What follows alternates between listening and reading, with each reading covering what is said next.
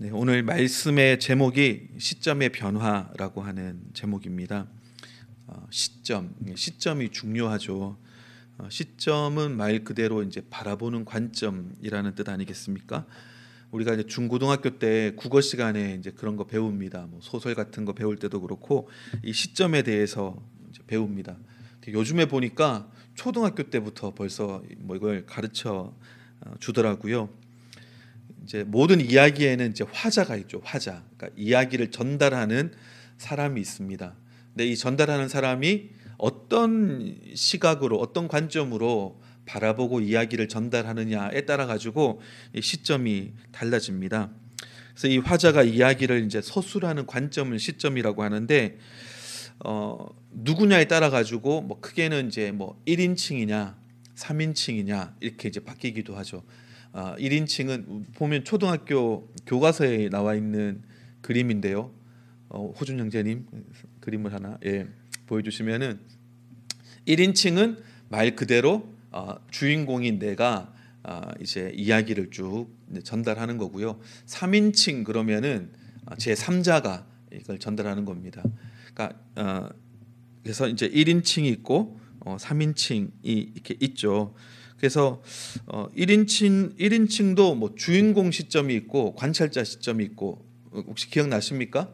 그러니까 주인공은 이제 내가 이게 이야기를 전달하는 거기 때문에 내가 그 순간 들었던 생각, 느꼈던 감정 이런 것도 다 표현이 됩니다.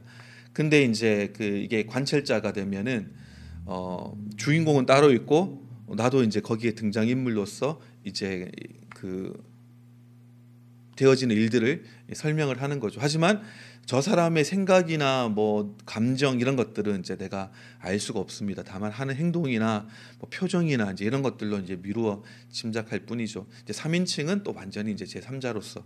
근데 이제 우리가 잘 아는 이제 전지적 작가 시점이 있습니다. 전지적 작가 시점은 모든 것을 다 알아요.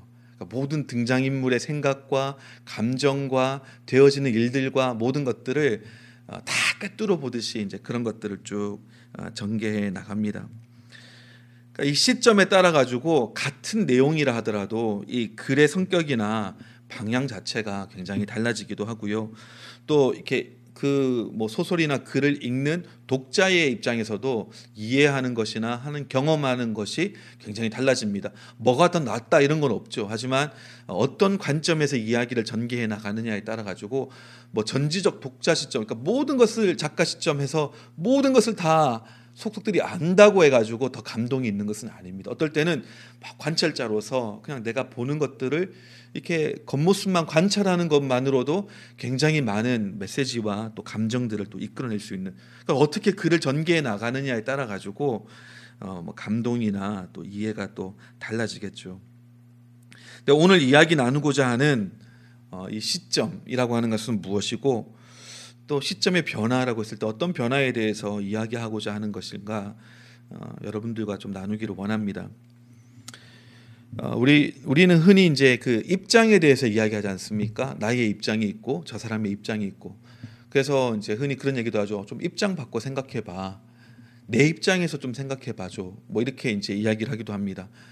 어, 저 사람은 나의 입장을 충분히 알기, 알기가 어렵죠. 그렇기 때문에 어, 나의 입장에서 좀 나를 좀 이해해 달라 어, 그렇게 이제 이야기를 하기도 합니다.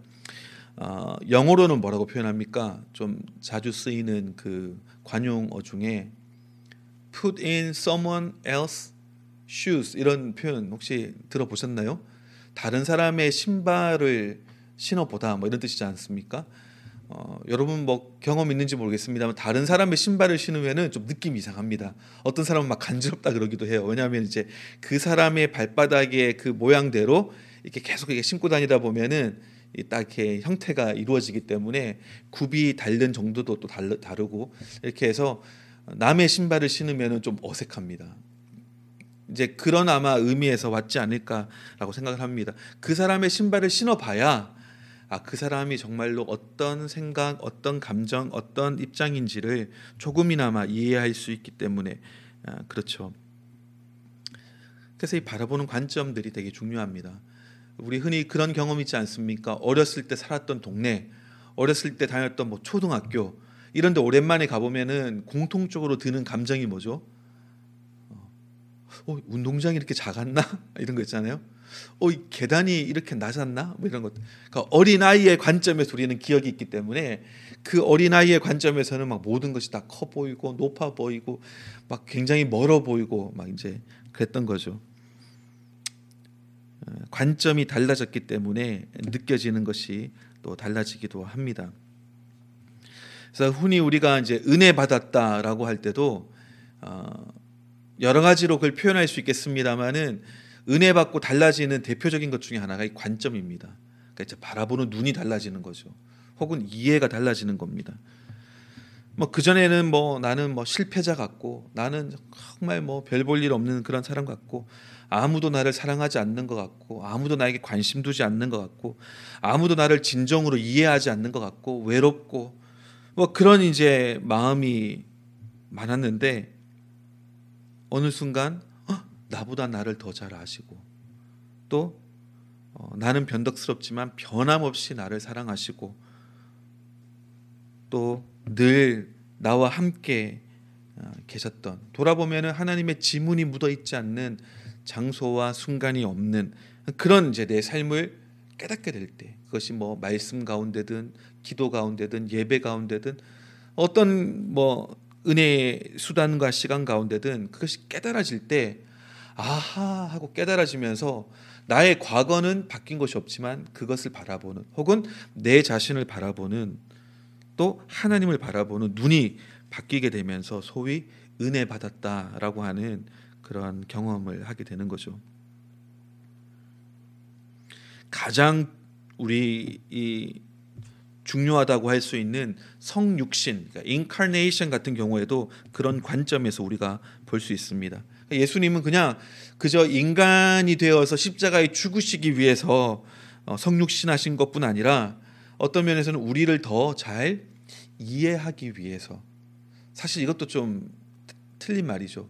하나님이 꼭 인간의 몸으로 오셔야지만이 우리를 충분히 이해하실 수 있는 분은 아니죠. 전지전능하신 분이시기 때문에 다 이해하시지만 어떻게 보면 우리를 위한 성육신일 수 있습니다. 그러니까 우리 수준에서 봤을 때 아, 하나님이 우리와 같은 인간의 모습으로 오셔가지고 이 땅에서 30여 년간을 사시면서 우리가 겪는 여러 가지 것들을 많이 겪어 보셨기 때문에 우리를 좀 더 이해하실 수 있지 않을까. 그래서 성부, 성자, 성령 하나님 중에서 왠지 성자 예수님이 우리가 좀 더 많이 친근감이 느껴지는 그 이유도 우리를 좀 더 아실 것 같은 그런 마음 때문에 그렇습니다. 그래서 예수님이 이 땅에 인간의 모습으로 오신 것도 우리를 더 이해하기 위해서라기보다 우리를 더 잘 이해하신다라고 우리가 생각할 수 있도록 느낄 수 있도록 알게 하기 위해서 어, 오시지 않았을까 그렇게도 생각을 합니다. 물론 인간으로 오셨기에 모든 것을 다 아시죠. 히브리서 4장 15절처럼 우리에게 있는 대제사장은 우리의 연약함을 동정하지 못하실 이가 아니요 모든 일에 우리와 똑같이 시험을 받으신 이로되 죄는 없으시니라. 그러니까 예수님은 우리의 연약한 모든 것도 우리의 한계 다 아신다는 겁니다. 죄는 없으시지만 육체로 있기 때문에 겪을 수 있는 모든 한계와 모든 그런 고통과 아픔도 예수님은 다 겪으셨다는 거죠. 그래야 그것을 비로소 이해하실 수 있기 때문이 아니라 하나님도 나의 이 어려움과 연약함과 문제와 아픔을 아시지. 하나님 또 그것을 경험해 보셨지라고 우리가 느낄 수 있도록 예수님께서 성육신 하셨다라고 생각을 합니다. 우리를 향한 사랑이죠. 그래서 이제 이런 뭐 문구들이 있습니다. 다음 슬라이드 보시면은 It was love not nails that kept Jesus on the cross. 예전에 제가 봤던 어떤 그림은 예수님이 십자가에 달려 계신데 그냥 공중 부양하고 있는 것 같이 그러니까 손과 발에 못이 없어요. 이, 이 내용인 거죠. 예수님을 십자가에 어, 매달아 두었던 것은 그 못들이 아니라 우리를 향한 사랑이었다. 그래서 십자가에서 두 팔을 쫙 벌리셔서 내가 이만큼 너희를 사랑한다 라고 하는 것을 우리로 보고 알게 하기 위해서 조금이라도 그것을 느낄 수 있게 하기 위해서 깨달을 수 있게 하기 위해서 예수님께서 성육신하셨고 또 십자가에서 팔 벌려 죽으셨다라고 저는 그렇게 생각을 합니다. 그렇기 때문에 우리가 성경을 읽을 때도 어떻게 읽어야 되냐 하면은 어, 어떤 관점으로 읽어야 되는가 이것이 굉장히 중요합니다. 1차적으로는요. 성경에 나와 있는 그 등장 인물들 그들의 입장에서 그 상황들을 볼 수 있도록 어, 우리 자신을 두는 것 이것이 굉장히 도움이 됩니다. 그러니까 내가 그 등장 인물이 아니라 할지라도 적어도 그 현장에 같이 서 있는 사람 정도라도 우리가 아, 생각하고 그 말씀을 접한다면은 그 전에 보지 못했던 많은 것들이 비로소 좀 보일 수가 있습니다. 왜냐하면 그것도 사람 살아가는 이야기들이거든요. 어떤 뭐 논리나 이론이 아니거든요. 데이터가 아닙니다. 인포메이션 그냥 정보가 아닙니다. 또한 그 상황 가운데 하나님은 어떻게 바라보고 계시는가 그 관점을 우리가 이해하는 것도 굉장히 중요합니다. 최근에 어떤 목사님하고 이야기를 나누는데 이제 목사님 그런 얘기를 하시더라고요. 어떤 신학자 얘기를 하면서 미국 신학자인데 굉장히 보수적인 그 대학교에서 이제 신학을 공부하고 그 다음에 또 프린스턴에 가서 또 신학을 공부하고 있는데 이분이 이제 결론적으로 말씀드리자면은 신앙이 흔들린 거예요. 그래서 이제 그 목사님 말씀에 의하면은 심지어는 예수님에 대한 믿음까지도 어, 좀 흔들리게 되어지는 까지 갔다는 겁니다. 근데 그 결정적인 그 계기가 된 것이 뭐냐면은 성경에 나와 있는 구절이에요. 근데 어떤 구절이냐면은 그 백부장의 하인을 고치는 구절 있지 않습니까? 마태복음에는 8장이 나와 있고 누가복음에는 7장이 나와 있는데 백부장의 하인이 병들게 돼 가지고 왜 백부장이 예수님께 와 가지고 아, 하인이 병들어 죽게 됐으니까 좀 어, 고쳐 달라. 어, 얘기하죠. 그래서 예수님께서 알겠다 가자라고 하는데 백부장이 뭐라고 합니까? 아 이게 우리 집에 오는 것을 내가 감당할 수 없다고 그냥 말씀만 하세요. 나도 수하에 사람이 있는 백부장이니까 백 명의 군사를 거느리는 대장 아닙니까? 나도 수하에 내 부하들이 있는데 내가 가라고 하면 가고 오라고 하면 옵니다. 음, 주님께서도 말씀만 하시면 낫겠습니다. 했더니 예수님이 내가 이스라엘에서 이만한 믿음을 보지를 못했다. 아니 이방인임에도 불구하고 이스라엘 유대인 그 누구보다 더 큰 믿음을 가졌다 이렇게 칭찬했던 본문입니다. 근데 이제 이 신학자에게 문제가 됐던 건 뭐냐면은 마태복음 8장에서는 백부장이 와가지고 이제 예수님께 이렇게 이야기하는데 누가복음에 보면은 직접 오지 않고 장로들을 보내가지고 예수님께 청을 하고 예수님이 오실 때도 자기의 친구들을 보내가지고 오지 말라고 하고 어, 그 유명한 이야기 그냥 말씀만 하십시오 병이 낫겠습니다 이렇게 얘기했다는 거죠. 이제 이분이 이거 보면서 뭐야 둘 중에 뭐가 맞는 거야? 아, 백부장이 직접 찾아간 거야? 아니면은 장로들을 다른 사람을 대신 보내가지고 물어본 거야? 아니 마태복음 이렇게 얘기하고 누가복음 이렇게 얘기하고 둘 중에 하나가 사실이라면 하나는 거짓일 텐데.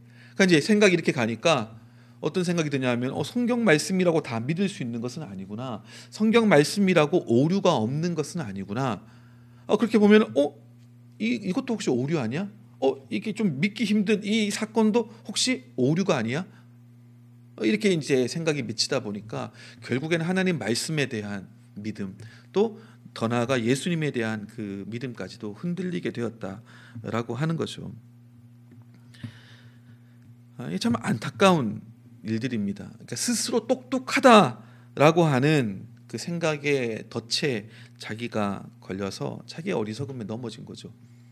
어, 그럼 뭐, 어떻게 이걸 해석해야 되느냐? 어, 궁금하십니까? 궁금하시면 다음에 어, 설명을 드리도록 어, 정말 궁금하시다면 예, 설명을 드리도록 하겠습니다만 오늘은 뭐 여기에 대한 내용이 아닙니다. 이 신학자에게 있어서의 문제는 뭐였냐면은 정말 중요한 게 뭔지를 뭐, 뭔지 몰랐다는 것이 문제입니다. 그러니까 말씀을 볼 때 막 하나하나 쪼개고 하나하나 비교하고 뭐 심지어는 원어를 갖다가 막 분석하고 이렇게 한다고 해가지고 이 말씀을 통해서 하나님께서 우리에게 들려주시는 음성을 들을 수 있는 것이 아니라는 거죠. 이 말씀을 통해서 우리에게 말을 걸어 오시고 또 우리로 하여금 듣고 보기 원하시는 것이 무엇인지를 볼 필요가 있습니다. 그러니까 요즘에는 뭐 한국의 초등학생들 어, 좀 안 된 것 같아요. 뭐 놀지도 못하고 막 학원만 다니지 않습니까? 뭐 초등학교 때부터 뭐 논술 학원 다니고 막 이렇게 하는데 수학 문제도 어려워요. 제가 어떤 문제를 하나 봤거든요. 이런 게 있더라고요. 뭐라고 돼 있습니까? 무엇이든지 넣을 수 있는 마법 주머니가 두 개 있습니다. 아, 마법 주머니. 예, 또 동심을 자극하는 빨강 주머니에 넣었다가 빼면 길이가 10배가 되고 파랑 주머니에 넣었다가 빼면 길이가 넣기 전 길이의 10분의 1이 됩니다. 슬기는 9.5cm인 장난감 기차를 빨간 주머니에 두 번, 파랑 주머니에 한 번 넣었다 뺐습니다. 지금 슬기의 장난감 기차는 몇 센티미터일까요? 이제 수학 문제입니다. 지금 벌써 머리로 지금 암산하고 계신 분들도 좀 계신 것 같은데, 아, 그러니까 우리가 약간 말씀을 대할 때 좀 이런 식으로 대하는 것 같아요. 막 쪼개고 분석하고 막 이게 중요한 게 아니죠. 그냥 슬기가 장난감 기차 가지고 재밌게 놀았으면 좋겠어요. 저는 그게 중요한 거 아니겠습니까? 아니 뼈다가 넣으면 몇 분의 몇이고 이거 계산하고 이게 중요한 게 아니죠. 근데 우리가 성경을 읽을 때 막 이럴 때가 있어요. 막 갖다가 막 옆에 놓고 대조하고 분석하고 무엇이 중요한지를 우리가 알 필요가 있습니다. 오늘 본문 말씀을 한번 보실까요? 오늘 본문 말씀 보시면은 여러분들이 이렇게 잘 아, 시는 그 본문입니다.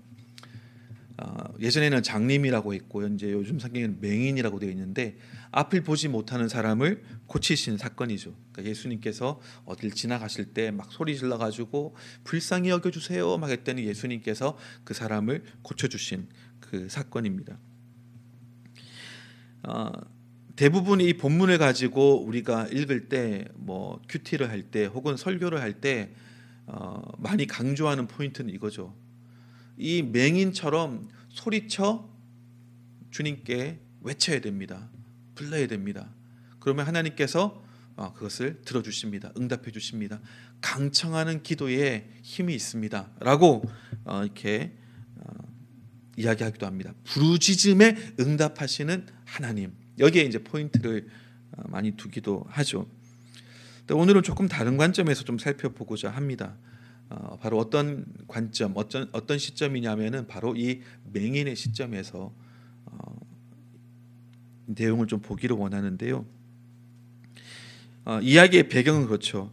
예수님께서 여리고 성에 이제 가까이 오고 어, 계셨습니다. 무리들이 이렇게 예수님이 여리고 성에 가까이 오고 계시는데 어막 무리들이 사람들이 막 갑자기 막 이제 몰려가기 시작하는 거죠. 길가에 앉아가지고 구걸하고 있던 한 이제 맹인이 있었습니다. 근데 이 사람은 앞을 볼 수 없는 사람이니까 어, 이게 이제 무슨 일인가 소리만 들으니까 이제 궁금해서 이제 물어보죠. 일반적으로 이 맹인이라고 하는 이 사람 또 그래서 구걸하는 이 사람에게 관심을 가지는 사람은 별로 없죠. 많은 사람들이 그냥 이 사람을 뭐 스쳐 지나갈 뿐입니다. 그나마 좀 관심을 가지는 사람은 좀 경건하고 어, 또 어, 선하고 이래서 그 사람에게 먹을 것이나 아니면 돈을 이렇게 어, 이렇게 주는 그런 사람이거나 아니면은 아이 재수 없게 또 앉아가지고 또 여기 있네라고 하면서 지나가면서 뭐 욕하거나 아니면은 막 놀리는 아이들 뭐 이런 관심 외에는 어, 특별하게 관심을 받지 못하는 그런 사람입니다. 보지 못하는 것 고통스럽죠. 근데 보지 못하는 것보다 혹은 배고픈 것보다 더 아마 힘들고 어려웠던 것은 아마도 이런 사람들의 무관심이나 냉대가 아니었을까 생각합니다. 그러니까 나는 이제 일상적인 생활을 다른 사람들처럼 살아갈 수 없는 이 공동체 가운데서 일원으로 정상적으로 인격적으로 살아갈 수 없는 그래서 이제 뭔가 소외되어진 그런 존재들 아니겠습니까? 나도 지금 맹인이기 때문에 눈 앞이 보이지 않지만 다른 사람에게도 내가 잘 보이지 않는 투명인 것 같은 그런 어, 존재였을 것입니다. 근데 이제 그날도 앉아가지고 이렇게 구걸하고 있는데 사람들이 막 웅성웅성하더니 어디론가 막 다 같이 때로 몰려가는 그 소리가 들리는 거죠. 어, 그래서 이제 막 물어봤습니다. 이 무슨 일이냐고 뭐 대부분은 다 그냥 무시하고 지나갔겠지만 그 중에 이제 몇 사람들이 대답을 해줬습니다. 나사렛 예수라고 하는 분이 지나가신다는 거예요. 그 당시에 이제 중동의 문화, 지금도 마찬가지입니다만은 문화에 어떤 게 있냐면은 귀한 손님이 오시잖아요. 그러면은 나아가서 영접하는 문화가 있었습니다. 근데 이 사람이 얼마나 중요한 사람이냐에 따라 가지고 얼마나 멀리까지 나가서 맞아들이느냐, 또 얼마나 많은 사람이 나가서 맞아들이느냐, 이제 그것이 결정이 났다고 합니다. 그러니까 예수께서 오신다고 하니까 사람들이 다 어디 마을 밖에까지 쭉 나가는 거죠. 나가서 그 예수님을 영접해서 이제 모시고 이제 성 안으로 어, 들어오는 겁니다. 시각이 없는 사람들은 아무래도 뭐 청각이나 촉각 이런 것이 이제 발달되어 있지 않겠습니까? 그러니까 아마도 이제 평상시 앉아 있으면서 지나다니는 사람들이 자기네들끼리 하는 이야기를 엿들었을 수 있죠. 이 나사렛 예수라고 하는 인물에 대한 이야기를 들어서 어, 아, 마 알고 있었던 듯 합니다. 그래서 예수님께서 지나가시는 것 같으니까 막 소리를 지르기 시작합니다. 누가복음 18장 38절 보시면은 맹인이 외쳐 이르되 다윗의 자손 예수여 나를 불쌍히 여기소서 하거늘 다윗의 자손 예수여 나를 불쌍히 여기소서 막 소리를 어, 치는 겁니다. 그랬더니 그 다음 39절에 앞서가는 자들이 그를 꾸짖어 잠잠하라 하되 그가 더욱 크게 소리질러 다윗의 자손이여 나를 불쌍히 여기소서 하는지라. 마을 밖에까지 나가가지고 예수님을 이제 맞아가지고 이제 안으로 들어오고 있겠죠. 근데 이제 먼저 앞장서서 가는 사람들이 있지 않겠습니까? 다시 사람들이 들어오는 것 같으니까 이때다 싶어가지고 이제 맹인이 막 소리를 지른 거죠. 다윗의 자손 예수요, 다윗의 자손 예수요 했더니 이제 먼저 앞서가는 사람들이 뒤에 예수님 따라오고 계시니까 조용해, 조용해 이렇게 이제 이야기를 한 겁니다. 근데 이게 원어적으로 보면은 어, 뭐에 더 가깝냐면은 영어로 하면은 뭐 죄송합니다만은 shut up 입 닥쳐 이, 이, 이 말입니다. 거지가 막 옆에서 맹인이 막, 막 떠드니까 어, 지금 이제 VIP가 지금 뒤에 오고 계신데 시끄럽잖아요. 그러니까 조용해 입 다물어 입 닥쳐 그렇게 이제 이야기를 한 거죠. 어쩌면은 뭐 이 맹인이 평소에 뭐 종종 받아오던 그런 대꾸였을지도 모릅니다. 하지만 이 맹인은 이날 평소와는 다른 반응을 자기도 보입니다. 보통 그러면은 그냥 멈췄을 수 있는데요.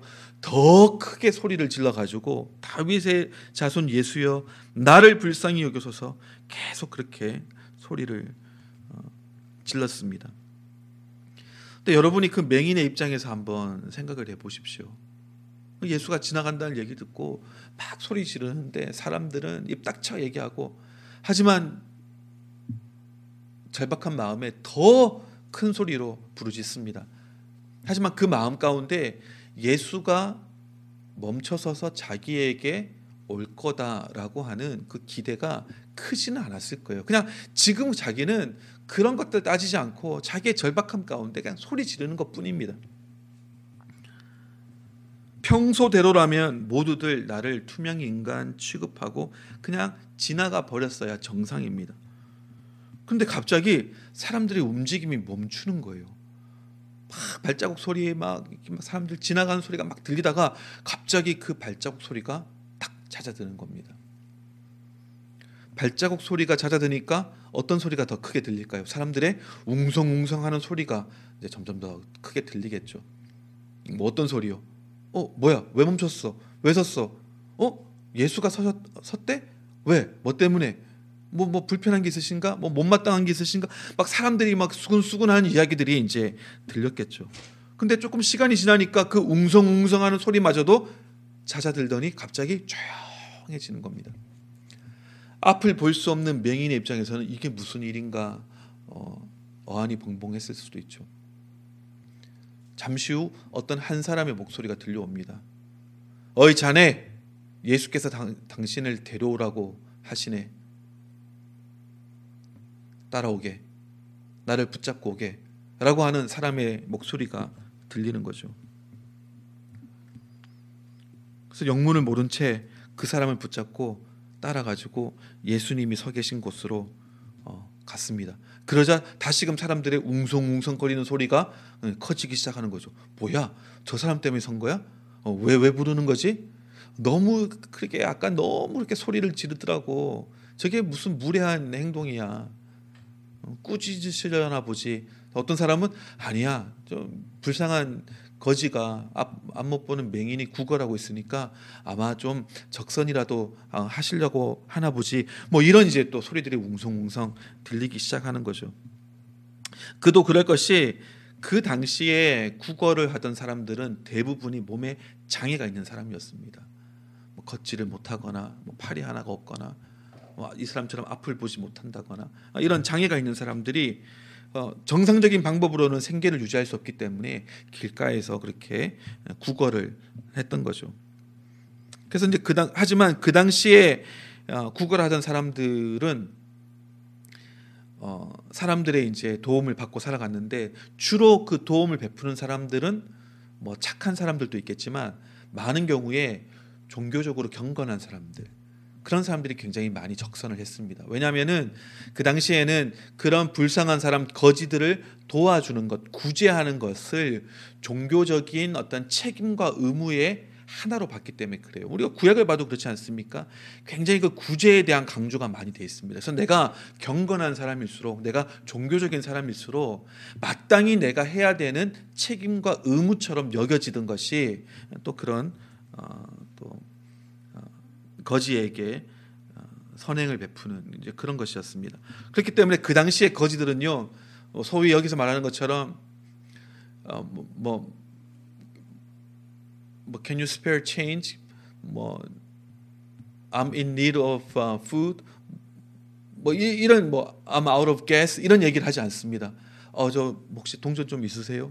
뭐 좀 먹을 뭐 빵 조각이 있으세요? 뭐 이런 얘기를 하지 않고 뭐라고 소리치냐면은 어, give to God 이렇게 외쳤다고 합니다. give to God 하나님께 드리세요. 하나님께 드리세요. 구글하는 사람들이 소리치는 게 이제 그런 내용들이에요. 무슨 말입니까? 당신이 마땅히 하나님께 해야 되는 종교적인 책임과 의무를 다하세요라고 하는 겁니다. 무엇을 통해서 자기에게 적선하는 것을 통해서. 그렇기 때문에 이제 그런 마음도 있는 거죠. 그저 나의 지금 배고픔과 나의 필요가 채워지는 것이 이게 다가 아닙니다. 나는 당신이 하나님께 마땅히 해야 될 중요한 책임과 의무를 할 수 있는 기회를 지금 드리는 겁니다. 당신이 나에게 적선을 베푼다면은 당신은 아주 자비롭고 인격이 훌륭하고 신앙이 경건한 사람이라고 하는 그런 reputation, 평판을 얻게 될 것입니다. 라고 하는 이제 그런 의미들도 담겨져 있다는 거죠. 그래서 많은 경우에 어, 그런 사람들이 적선을 하면은 어, 이 이제 구걸하는 사람들이 어, 이렇게 뭐 안진뱅이가 아닌 이상은 자리에서 일어나서 큰 목소리로 어, 이렇게 이야기했다고 합니다. 어떻게 이야기하냐면은 자기에게 지금 이 동전을 준 혹은 이 음식을 준 적선을 베푼 사람이 얼마나 고귀한 사람인지 얼마나 경건한 사람인지 거기에 대해서 막 크게 이야기를 하고 그 사람과 그 사람의 가족과 그 사람의 친지와 친척들과 친구들에게 하나님의 은혜와 복이 임하기를 빌어줍니다. 이제 이것이 그 당시에 어, 풍습이고 모습이었습니다. 그렇기 때문에 아마 사람들도 그렇게 생각했을 수 있죠. 저 거지를 데리고 와라 라고 하니까 얼마나 좋은 케이스입니까? 이렇게 많은 사람이 모여 있는 가운데 이 종교적인 내가 책임과 의무를 다하는 것을 또 보여줌으로써 예수님 또 그러한 또 좋은 평판을 얻을 수 있는 또 그런 어, 기회일 수도 있는 거죠. 그래서 어떤 사람들은 그렇게 생각했을 수 있죠. 아, 이 예수라고 하는 사람 역시 경건한 사람이라 아, 또 이렇게 많은 사람들이 또 자기를 영접해서 드리는 이 복잡한 상황 가운데서도 아, 이 의무를 기억하고 또 저 거지를 이렇게 불렀구나. 그래서 이제 동전 한 입 쥐어 주려고 하는구나. 와 대단하다. 뭐 이렇게 생각을 하는 사람도 아마 있었을 겁니다. 맹인도 뭐 비슷하게 생각을 했을 수도 있죠.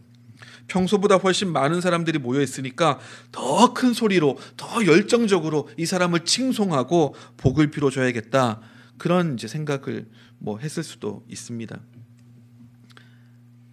하지만 손에 동전을 쥐어 주는 대신에 오히려 귀에 그분의 목소리가 들리기 시작하죠. 41절에 보면은 내게 무엇을 하여 주기를 원하느냐 이렇게 물어보시는 주님의 음성이 들립니다. 어쩌면 당연한 질문이었겠지만 중요한 것은 지금까지 이 맹인에게 이렇게 물어봐 준 사람은 아무도 없었어요. 왜요? 당연히 이 사람에게 무엇이 필요한지를 사람들은 다 알고 있었고 뭐 음식을 주든지 돈을 주든지 그 사람에게 필요한 걸 주면 돼요. 주면은 나도 하나님 앞에서 내가 해야 되는 종교적인 의무를 다 하는 것이고 이 사람도 그것을 인정해 주면서 이 사람을 칭송하고 축복해 주면 되는 거였거든요. 근데 예수님은 음식을 주든지 돈을 주기보다는 질문을 던지시는 겁니다. 어떤 질문이요? 네가 무엇을 원하느냐 물어보시는 겁니다. 내가 그 맹인이라면 평생 처음 들어보는 그런 말일 수도 있습니다. 그자 맹인이 대답을 하죠. 41절 다시 내게 무엇을 하여 주기를 원하느냐 이르되 주여 보기를 원하나이다. 정말로 원해 왔지만 한 번도 구하지 않았던 것 아니 구할 생각조차 할 수 없었던 기대조차 가질 수 없었던 그것을 어, 이 맹인은 이야기를 합니다. 어떤 사람에게는 이것이 더 큰 챌린지가 될 수 있다라고도 이야기를 합니다. 진정 원하는 것이 뭔지를 몰라서일 수도 있겠지만 많은 경우에는 내가 생계를 유지할 수 있는 유일한 수단이 이 구걸이거든요. 왜냐하면 몸이 성하지 않은데 지금 다시 그것이 낫는다고 하더라도 다른 사람처럼 기술을 배우고 또 여건을 갖춰 가지고 내 생계를 유지해 나갈 수 있는 그런 어, 준비나 환경이 되어 있지 않기 때문에 어떻게 보면 이것이 더 익숙할 수 있습니다. 구걸에서 내가 먹고 사는 것 이것이 오히려 익숙하고 편할 수 있는 것이죠. 그래서 미국에서도 그렇지 않습니까? 정부에서 어, 돈을 받는 사람들은 오히려 더 열심히 일하지 않는 경우들도 있죠. 뭐 다 그런 것은 아닙니다만은 왜요? 어, 그래서 소득 수준을 넘겨버리면은 어, 들어오는 것이 끊기니까 차라리 애매하게 되느니 그냥 어, 받는 것이 더 편하겠다라고 하는 음, 그것에 이제 익숙해져 버리는 그런 것이 되는 거죠. 근데 하지만 이 맹인은 대답을 합니다. 뭐라고요? 주여 보기 원합니다. 어떤 번역에서는 이렇게 더 추가하기도 합니다. 주여 당신을 보기 원합니다. 이렇게 이야기하기도 합니다. 그랬더니 42절에 예수께서 그에게 이르시되 보라 내 믿음이 너를 구원하였느니라 하심에 여기서 이제 구원이라고 하는 단어가 소저라고 하는 단어가 쓰였습니다. 이 소저는 어, 굉장히 많은 것을 포괄하고 있는 육체적인 건강의 회복, 영적인 회복, 구원의 전인적인 회복을 나타내는 그런 단어이기도 합니다. 그러면서 말씀하시죠. 그의 믿음이 그를 구원하였느니라. 어떤 믿음이요? 내가 나을 것이라고 하는 믿음? 부르짖으면 응답받을 것이라고 하는 믿음? 그런 게 아니죠. 믿음이라고 하는 것은 항상 대상에 대한 것이라고 말씀하지 않았습니까? 저 예수가 어떤 분인지를 아는 믿음입니다. 그러니까 뭐라고 소리 질렀습니까? 다윗의 자손 예수요. 다윗의 자손이라고 하는 그 칭호는 메시아를 가리키는 그런 칭호이기도 합니다.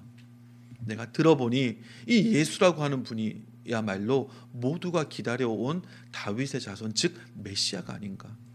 메시아에 대해서 기록되기를 메시아가 오면은 모든 매여 있는 자로 자들을 자유케 하신다라고 예언이 되어 있는데 이 예수야말로 정말 내가 매여 있는 것, 내가 정말 원하는 것 그것을 능히 하실 수 있는 바로 그분이 아닌가. 예수님에 대한 그 믿음이 있었다는 거죠. 예수가 메시아이고 또 그를 자유케 하실 수 있는 분인 것을 믿었던 것입니다. 그랬더니 예수님께서 뭐라고 말씀하십니까? 43절에 아, 42절에 예수께서 그에게 이르시되 보라 내 믿음이 너를 구원하였느니라 하심에 맹인은 그에게 보라라고 이야기하십니다. 물론 이 말은 그냥 육체적인 눈으로 봐라 뭐 이런 뜻이라기보다 강조하기 위한 아, 그런 의미가 더 클 것입니다. 하지만 이 상황 속에서 보라라고 하는 예수님의 그 말씀은 여러 가지 많은 의미들을 가질 수 있다라고 생각을 합니다.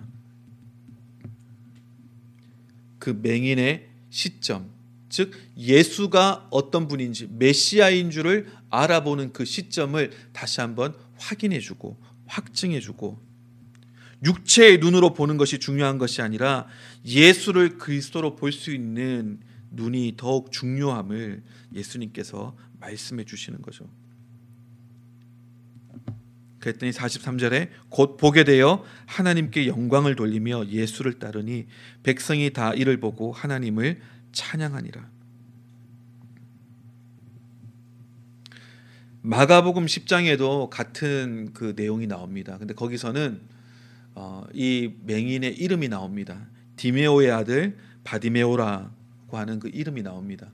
아마 이것으로 미루어 짐작컨대 바디메오라고 하는 사람이 이 초대 교회에는 잘 알려져 있는 사람이 아니었을까라고 우리가 어, 추정할 수 있습니다.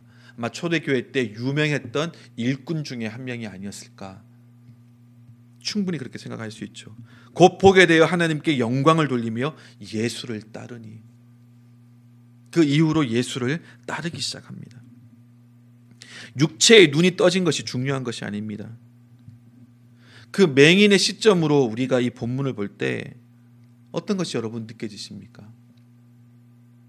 늘 지나쳐가는 사람들, 멈춰서서 적선하는 사람도 그 종교적인 의무와 책임을 다하기 위해서 또 사람들에게 보이기 위해서 멈추어 서는 사람들 나도 그것을 맞춰주고 이, 이 일들 이 생계 유지해 나가는 일들을 계속해서 해 나가기 위해 일어서서 그 사람을 칭송하고 축복하고 하지만 그 마음 한가운데는 나는 버려진 사람 소외된 사람 잊혀진 사람 아무도 나에게 진정으로 한 인격으로 한 인간으로 관심을 가져주지 않는 그런 투명 인간과 같은 사람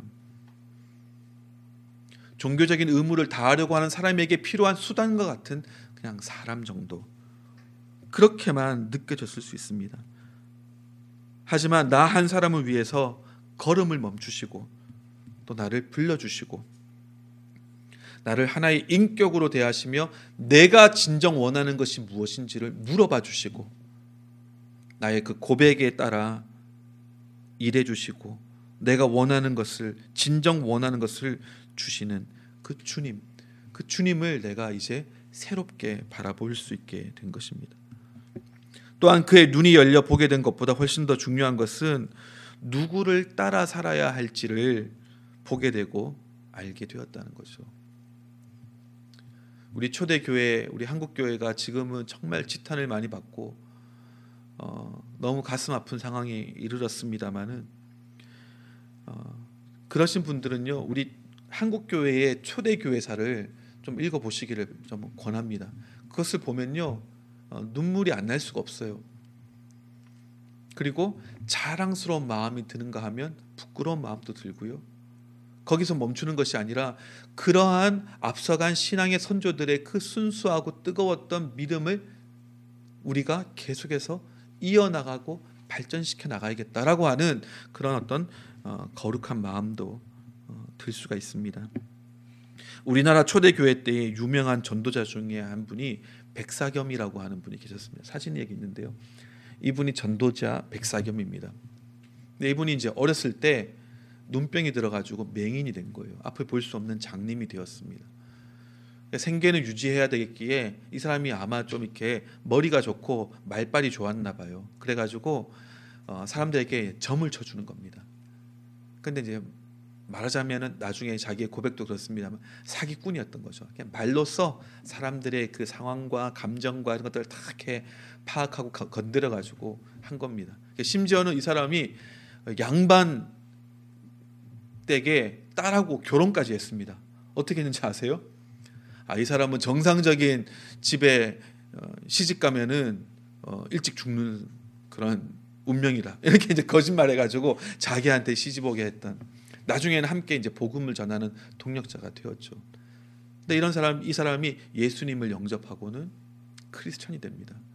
그리고는 자기가 점쳐서 어, 모았던 모든 재산들을 다 팔아가지고 정리하고는 그냥 어, 지팡이 하나 들고는 개성 개성에 계셨던 분이거든요.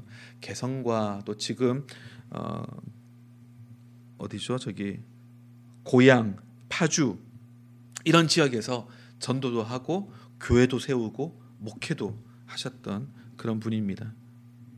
근데 이분이 유명했던 것 중에 하나가 또 뭐가 있냐면은 이분이 복음서 전체를 다 외우셨대요. 그러니까 이제 맹인이니까 어, 아무래도 이제 그런 것이 더 발달이 됐던 것도 같습니다. 그러니까 성경을 달달 외워가지고 뭐 마태복음 그러면은 1장부터 1절부터 쭉 외워 나가는 것뿐 아니라 누가복음 14장 21절 그러면은 딱 나올 정도로 그러니까 장절을 얘기하면 그래서 한 선교사님이 이런 얘기를 했어요. 대명이라고 선교사님이 개성에 맹인한 사람이 있는데 그는 아무장 아무절이나 물으면 정확하게 기억을 해낼 수가 있었습니다. 그리고 그 말씀을 외울 수 있도록 옆에서 그 말씀을 읽어 주었던 아들. 그 아들의 이름이 어, 백남석이라고 하는 분인데 이분이 나중에 어, 연희 전문대학교, 그러니까 지금 연세대학교의 전신이죠. 거기에서 어, 영문학 교수가 되기도 했습니다. 이분 같은 경우는 예수를 믿었지만 육체의 눈은 열리지 않았어요. 여전히 맹인으로 살았습니다. 하지만 더 중요한 눈이 열렸던 거죠.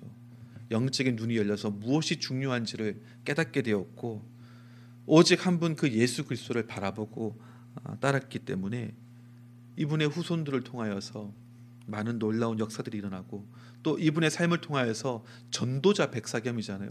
많은 사람들이 예수님께 돌아오고 또 많은 교회들을 세우는 그런 사람이 되었다는 겁니다. 오히려 앞을 보지 못하였기에 말씀을 달달 외울 수 있는 그 은혜마저 또 임하게 되었던 거죠. 우리가 말씀을 읽을 때 성경 공부하듯이 분석하듯이 그렇게 보지 마세요. 내가 그 등장 인물 중에 한 사람이 되어 그들의 눈으로 그들의 시선으로 예수님을 바라보고 그 상황을 바라보기 시작할 때 그 전에 놓쳤던 굉장히 많은 것들이 새롭게 보여지고 와닿게 될 것입니다. 그리고 그 과정을 통하여서 하나님께서는 그 사람을, 그 상황을, 그 문제를 어떻게 바라보셨는지 하나님의 관점이 오게 되어집니다. 그러면요, 나중에는 모든 것을 그 하나님의 눈으로 바라보게 되어지는 그런 훈련이 되어지고 그 시점이 바뀌게 되어질 때 그동안 내가 보지 못했던 것들, 깨닫지 못했던 것들이 보이고 깨달아지기 시작할 겁니다. 그럴 때 우리의 삶은 전혀 다른 새로운 의미를 갖게 되어지고요. 의미가 새롭게 어, 와닿게 되어질 때 우리의 삶의 삶의 경험 자체가 달라지게 되어지는 열매 자체가 달라지게 되어지는 그런 놀라운 경험을 하게 될 줄 믿습니다. 오늘 본문 말씀을 통해서 우리 또한 어, 그 시점의 변화를 통해서 하나님의 시선을 우리가 가질 수 있는 저와 여러분 될 수 있기를 주님의 이름으로 축원합니다.